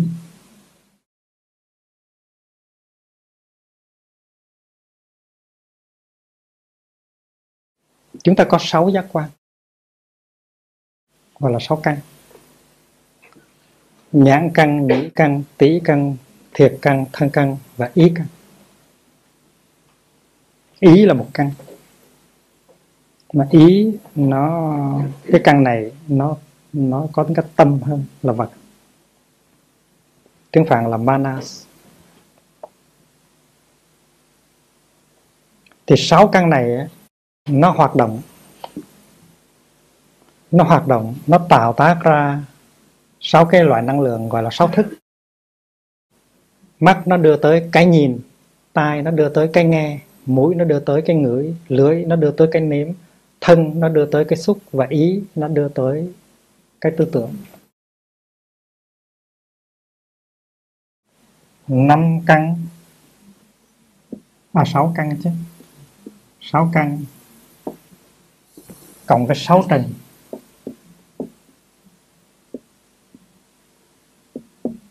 trần tức là đối tượng. Đối tượng của mắt là hình sắc, đối tượng của tai là âm thanh, đối tượng của mũi là mùi hương, đối tượng của lưỡi là vị, đối tượng của thân là xúc, đối tượng của ý là pháp. Pháp tức là là tư tưởng, sự vật. Sáu căn organ, sáu trần objet với sáu thức.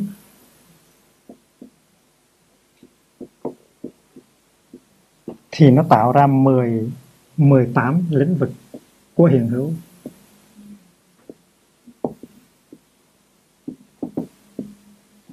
Mà mình gọi là thập bát giới.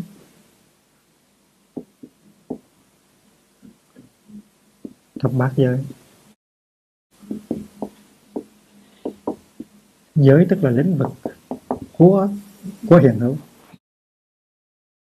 Tất cả vũ trụ đều được gói ở trong mười tám lĩnh vực đó thôi. Chỉ có sáu trần, chỉ có sáu trần và chỉ có sáu thức thôi. Và trong khi mà sống cuộc sống thất niệm của chúng ta đó, thì thân cũng bị áp đảo đi theo thất niệm, mắt cũng bị, tai cũng bị, mũi cũng bị, lưỡi cũng bị và ý cũng bị. Chúng ta hoàn toàn là nô lệ.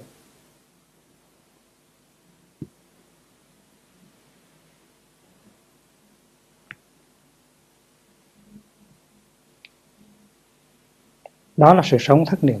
Bây giờ sự tu học á, tức là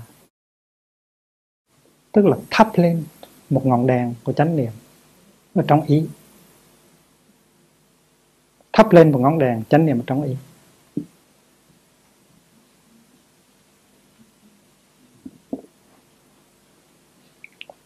Thắp lên bằng cách nào? Bằng cách thực tập hơi thở, ý thức, thực tập thiền hành, thực tập thiền tọa. Chúng ta thắp đèn lên, thắp đèn chánh niệm.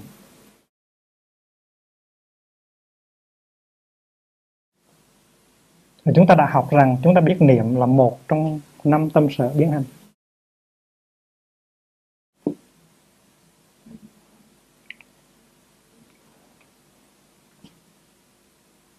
Trong đêm đen của thất niệm, tự nhiên có một cây đèn nó được thắp lên. Quý vị hãy tưởng tượng đi, mình đi ở trong một cái bãi sa mạc trong đêm tối, hoàn toàn là tối đen. Mình không biết mình đi về đâu, không có cái gì soi sáng cả. Tự nhiên thấy thấp thoáng ở đằng xa một ánh đèn. Quý vị mừng biết bao nhiêu mà kể. Thì cái chánh niệm nó cũng như vậy. Mình đang sống một cách rất là khổ đau, mình không biết đi về hướng nào, không có cái sự hướng dẫn nào. Tự nhiên nó có một ánh đèn. Ánh đèn đó là buộc. Khi mà ngọn đèn chánh niệm được thắp ở trong tâm thì chúng ta thấy rằng có sự có mặt của buộc rồi. Tại vì chánh niệm là hạt giống, hạt giống của buộc trong ta mà người nào cũng có, em bé nào cũng có cả. Tại vì ai cũng có thể uống trà và biết là mình đang uống trà, ai cũng có thể đi một bước chân trái và biết là mình đi một bước chân trái. ai cũng có cái cái gọi là lặp lên Kusinagara. Thì chánh niệm mà thực tập á, thì mình tạo ra một cái nguồn năng lượng nó bao trùm, nó bao trùm hết.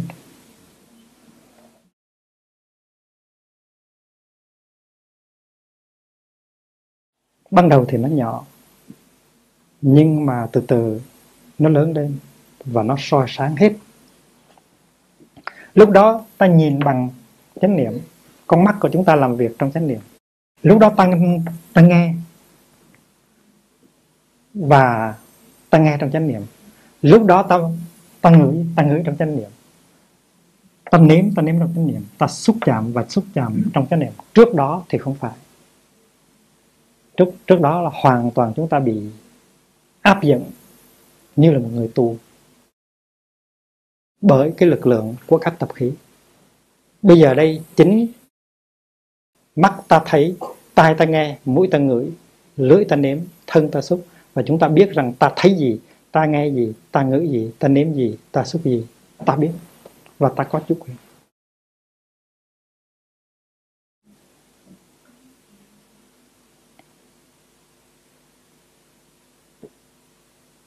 Có một người được sống trong tình thương trong ba mươi năm, trong bốn mươi năm mà không biết được là mình đang được sống ở trong tình thương, cho đến khi cái người thương mình chết thì mình mới thấy được rằng trong ba mươi năm qua, trong bốn mươi năm qua mình đã được sống bơi lội trong cái tình thương của người đó. Thì ai lộ? Cái người đó lộ là tại vì không có chánh niệm. Bây giờ người đã chết rồi thì mới thấy là trống, trống vắng, dễ sợ, lạnh lùng, dễ sợ. Đời không có nghĩa gì cả. Nhưng mà trong cái thời gian mình được hưởng cái tình thương đó, mình được ôm ấp, bảo bọc trong tình thương đó, thì mình không có biết, tại vì không có chánh niệm. Và mình không có quý cái đó. Cái đó đã xảy ra ba mươi năm, bốn mươi năm, và mình chưa bao giờ quý cái đó cả. Có thể mình là một trong những người như vậy. Chúng ta biết rằng có những người đã từng nhìn trời xanh ba mươi năm, bốn mươi năm, nhưng mà chưa bao giờ thấy được trời xanh, chưa bao giờ mỉm cười với trời xanh, chưa bao giờ thấy trời xanh là màu nhiệm. Là tại vì ở trong con người đó không có tinh lực của chính mình. Tất cả mọi hiện tượng của sự sống đều màu nhiệm vô cùng. Trái tim của mình rất màu nhiệm, hơi thở của mình rất màu nhiệm, nhưng tế bào trong cơ thể của mình đều là những màu nhiệm, những phép lạ. Nhưng mà trong ba mươi năm, trong bốn mươi năm, trong năm mươi năm chưa bao giờ mình tiếp xúc được với những màu nhiệm đó của sự sống ở trong mình và xung quanh mình. Là tại vì ở trong này không có tinh lực của chánh niệm. Nhưng người đó khi nghe nói rằng cuộc đời là đau khổ, sanh là khổ, già là khổ, bệnh là khổ, chết là khổ, thương nhau mà bị xa nhau là khổ, gần nhau mà bị ở chung với nhau là khổ, và tin tưởng vào những cái đó một cách rất là dễ dàng, là tại vì đời mình đâu có vui gì đâu, đời mình chỉ có khổ thôi. Tại mình chưa bao giờ học để tiếp xúc với niềm vui, với những cái màu nhiệm. Và mình khi nghe nói cuộc đời cái gì cũng là khổ cả thì mình gật đầu một cách rất là dễ dàng, tại vì nó dễ hiểu quá. Tại mình đã biết cái gì ngoài cái khổ đâu. Cho nên khi nghe nói tất cả cuộc sống chỉ là một cái mớ khổ đau thì mình chấp nhận rất dễ dàng.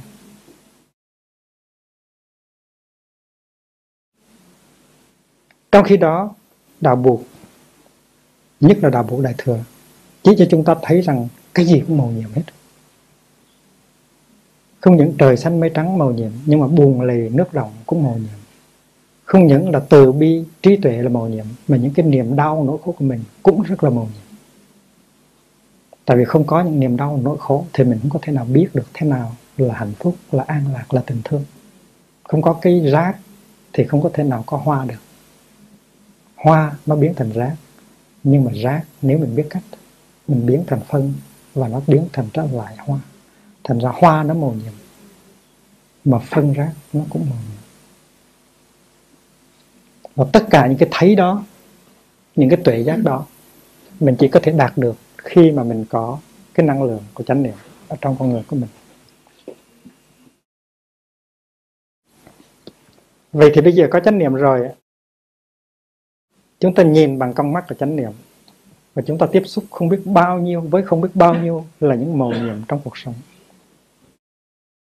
Ta thấy được em ta, ta thấy được mẹ ta, ta thấy được con ta, ta thấy được bạn ta, ta thấy được thầy ta, và ta trân quý sự có mặt của những người đó, và ta mỉm cười, ta làm cái tất cả những cái gì ta có thể làm được trong giây phút hiện tại để cho những người đó có hạnh phúc. Và nếu sau này có người hỏi chúng ta, trong cái thời gian mà anh đang ở trên trái đất đó, anh có từng trông thấy một bông hoa vàng trong cỏ không? Mình mỉm cười, có chứ, tôi thấy bông hoa vàng trong cỏ. Đó là cái sự khen tặng. Có thể là mình sống sáu mươi năm trên trái đất mà mình chưa bao giờ để ý tới một bông hoa vàng trong cỏ. Chưa bao giờ mình để ý tới đám mây, tới dòng suối. Và cái điều đó nó xảy ra là tại vì con mắt của mình có tinh lực của chánh niệm. Con mắt của mình có tinh lực chánh niệm thì mình thấy, cái tai mình có tinh lực của chánh niệm thì mình nghe được. Người kia có thể đã nói cái điều đó với mình một trăm lần rồi,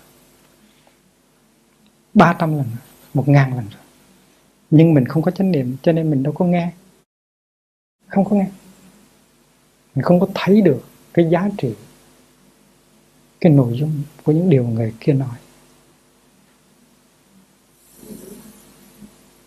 Người kia đã không ngừng nói ra những cái khó khăn, nói ra những cái nỗi khổ, niềm đau của người đó, nhưng mà chúng ta chưa bao giờ tiếp nhận. Anh có bao giờ nói điều đó cho tôi nghe đâu? Không có đúng như vậy. Người kia đã nói, đã nói bằng ánh mắt, đã nói bằng thân thể của người đó, đã nói bằng sự sống của người đó nhiều lần. Nhưng mà tại vì mình có mắt mà mình không có thấy, mình có tai mà mình không có nghe. Và có mắt mà không thấy, có tai mà không nghe thì làm sao hiểu được? Mà không hiểu thì không thể nào thương. Tại vì trong đạo Bồ chúng ta học được bài học rất là căn bản. Nếu anh không hiểu thì không thể nào anh có thể thương được. Nếu anh không có hiểu cái tình trạng của người kia, những cái nỗi khổ, niềm đau, những sự khó khăn, những cái ước mơ, những cái thất bại của người kia, thì làm sao anh có thể thương người kia được? Mà muốn hiểu thì là phải nhìn, nhìn sâu, deep looking. Mà muốn nhìn sâu thì phải có tinh lực của chánh niệm để có thể ngừng lại, để có thể quán chiếu. Cho nên là trong đạo buộc á, có một Bồ Tát á, biểu hiện cho con mắt. Đó là Bồ Tát Văn Thù, Manjushri, gọi là Đại Trí Văn Thù, Le Bodhisattva de la Grande Compréhension, tượng trưng bằng con mắt. Con mắt này không phải là con mắt thường, con mắt của chánh niệm. Và chính Bụt Thích Ca nhiều khi cũng có được đệ tử gọi là con mắt, con mắt của thế gian, lời đi môn. Cái hồi mà Bụt mới nhập diệt ở thành phố Kusinagara thì các thầy khóc than, các thầy nói rằng Đức Thế Tôn đã nhập diệt, con mắt của thế gian không còn nữa. Nói như vậy thì không đúng, là tại vì con mắt của thế gian đã được truyền cho đệ tử rồi, tại đệ tử không có dùng con mắt đó để nhìn cuộc đời. Mình là học trò của Bụt mà mình nói như vậy đâu được. Bụt đã truyền con mắt đó cho mình rồi, tại sao mình không có xài? Và vì vậy cho nên cái chất liệu của Đức Văn Thù là con mắt có chánh niệm, hễ nhìn là thấy. Cái đó là cái nhìn của Vipassana. Bên phía tai ấy, thì chúng ta có một vị Bồ Tát khác,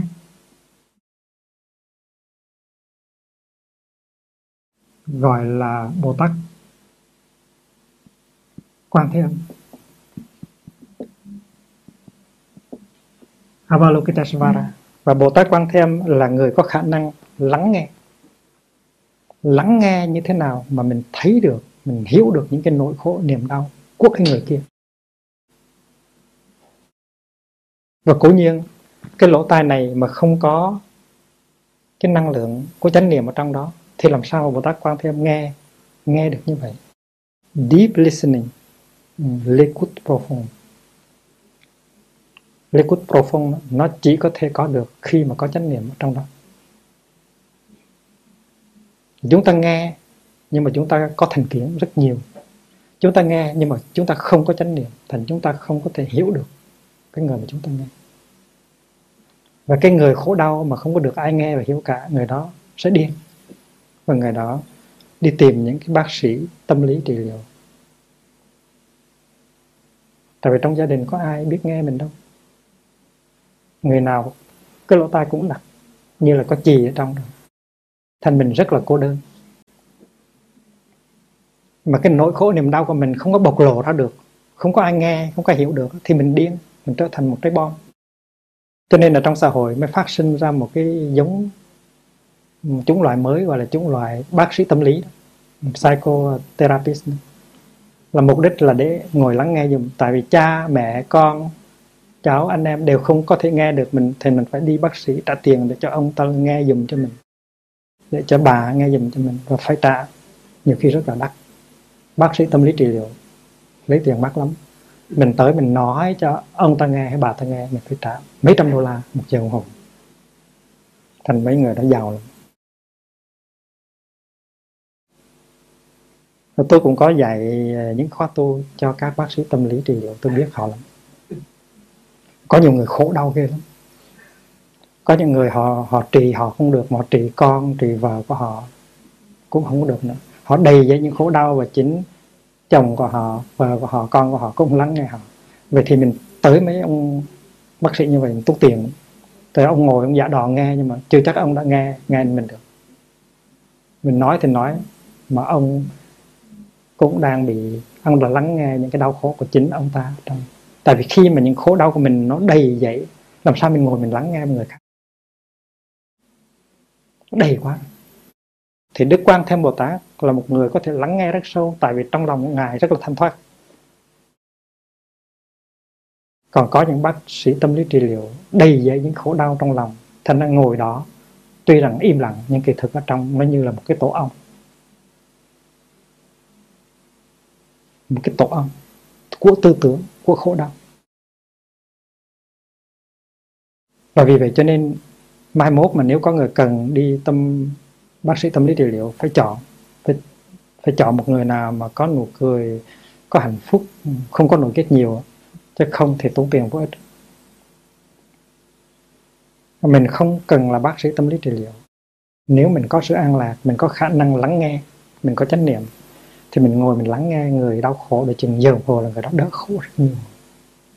Chỉ cần lắng nghe thôi, không cần nói gì cả, không cần nói tôi nghiệp quá, không cần nói. Chỉ lắng nghe, lắng nghe cho thật sâu sắc, thì người kia họ biết là mình đang lắng nghe và mình hiểu. Họ nhìn vào mắt mình, họ có cảm tưởng, họ thấm được rằng đây là cái người có thể mà nghe được. Và ngồi nghe được một giờ đồng hồ như vậy thì là đỡ cho họ lắm. Cho nên người tu là phải nhìn và phải tập nghe. Mà chúng ta có mẫu mực của những của của cái nhìn và của cái nghe lý tưởng. Bồ Tát Văn Thù là mẫu mực của cái nhìn lý tưởng. Bồ Tát Quan Âm là mẫu mực của cái nghe lý tưởng. Và chúng ta phải nương vào đó như những người anh, những người chị để chúng ta học. Chúng ta phải làm. Chúng ta phải lắng nghe những người xung quanh ta. Và chúng ta phải thực tập chánh niệm. Năng, năng lượng của chánh niệm nó hùng hậu, chúng ta mới có thể nhìn được và nghe được như là các vị Bồ Tát đó. Có một vị Bồ Tát khác mà được uh, được hình dung bởi bàn tay.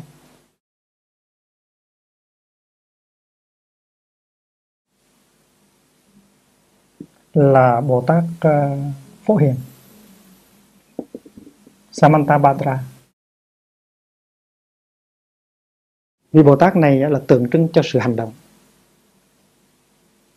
khi mình đã thấy rồi, mình đã nghe, mình đã hiểu rồi, thì bàn tay của mình là để hành động và làm vơi đi những cái nỗi khổ đó. Có khi mình cũng muốn giúp người ta lắm, nhưng mà mình càng giúp thì người ta càng khổ. Là tại vì cái bàn tay của mình nó không có chánh niệm. Cái bàn tay của mình nó không có con mắt ở trong, không có lỗ tai ở trong.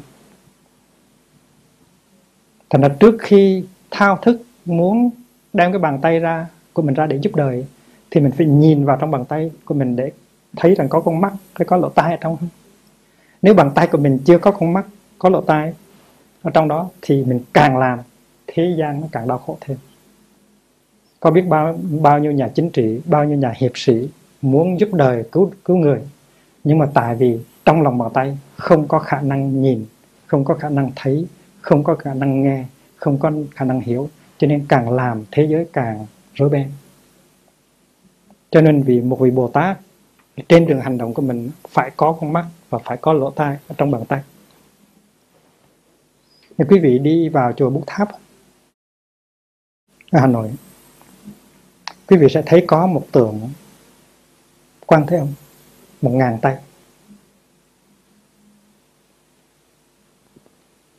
Người gì mà có một ngàn tay chúng ta tự hỏi.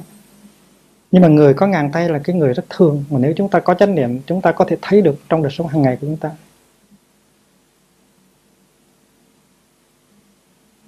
Có những người rất là rất là ngộ nghĩnh, họ có thể làm được những cái công việc mà chúng ta không ngờ là một người có thể làm được. Họ vừa lo cho người này, họ là vừa lo cho người khác, họ là vừa lo cho xã hội của họ, họ là lo cho xã hội của những người nghèo đói và bị áp bức. Tôi biết có một người phụ nữ bên Hòa Lan hiện bây giờ đang sống. Cô ta là một cá nhân thôi, nhìn thì cũng thường, không có gì đặc biệt, không có hào quang, không có đèn nấy ông rồi sau, sau lưng. Nhưng mà người đàn bà đó, trong cái cuộc chiến tranh thế giới thứ hai đó, người đàn bà đó một mình mình đã cứu được vào khoảng bốn mươi nghìn người Do Thái, không có bị đưa vào uh, lò hơi để, để chết, để mà, mà chết. Giúp và cứu được vào khoảng bốn mươi nghìn người Do Thái tị nạn Đức Quốc xã. Tại sao một người đàn bà mà có thể làm được nhiều như vậy? Tại vì người đàn bà đó có một con mắt rất đặc biệt, có những cái lỗ tai rất đặc biệt, có những bàn tay rất đặc biệt, có được sự tín nhiệm của rất nhiều người. Và vì vậy cho nên người đó, trong cái màn lưới của hành động, đã đưa ra và cứu thoát được hàng chục ngàn người. Người đó hiện bây giờ còn sống. Quý vị có thể tới để thấy cái người đó được. Và tôi đã từng gặp những vị Bồ Tát sống như vậy ở Đông Phương cũng như ở Tây Phương. Vì vậy cho nên Bồ Tát Phổ Hiền là bàn tay, bàn tay thuộc về thân, bàn tay để hành động, để làm vơi đi những cái nỗi khổ. Và mình biết rằng cái bàn tay đó nó có giá trị là tại vì trong bàn tay đó nó có một con mắt, có một lỗ tai. Từ chùa Bút Tháp đó, quý vị vào thì thấy có một cái tượng Quan Thế Âm một nghìn tay. Tại tình thương nhiều quá, thành thử phải có ngàn tay mới có thể thể hiện tình thương được. Thì cái vị Bồ Tát đang còn sống ở bên Hòa Lan đó, nếu quý vị nói người đó không có ngàn tay, thì quý vị nói người đó có bao nhiêu tay? Nếu có ngàn tay, tại sao cứu được bốn chục ngàn người? Mình không có trông thấy, con mắt thịt của mình không có trông thấy được, nhưng mà với con mắt tuệ mình có thể thấy đó là một vị Bồ Tát ngàn tay. Ở Việt Nam chúng ta có những người đàn bà vừa lo cho chồng, vừa lo cho con, vừa lo cho bên nội, vừa lo cho bên ngoài, vừa lo cho tổ quốc, vừa lo cho nhân loại. Những người đó có hơn hai cánh tay. Nhìn cho kỹ thì mình thấy. Và khi mà chúng ta chúng ta hiểu được thì chúng ta nhận ra một cái tượng có ngàn tay là một cái chuyện rất thường. Tại vì trong thực tế nó có người có ngàn tay, thì trên phương diện điêu khắc nó phải có người có ngàn tay. Đó là cái ngôn ngữ của uh, điêu khắc. Và chúng ta tới gần thì chúng ta ngạc nhiên, chúng ta thấy rằng trong mỗi bàn tay của Đức Bồ Tát nó có một con mắt ở trong hết.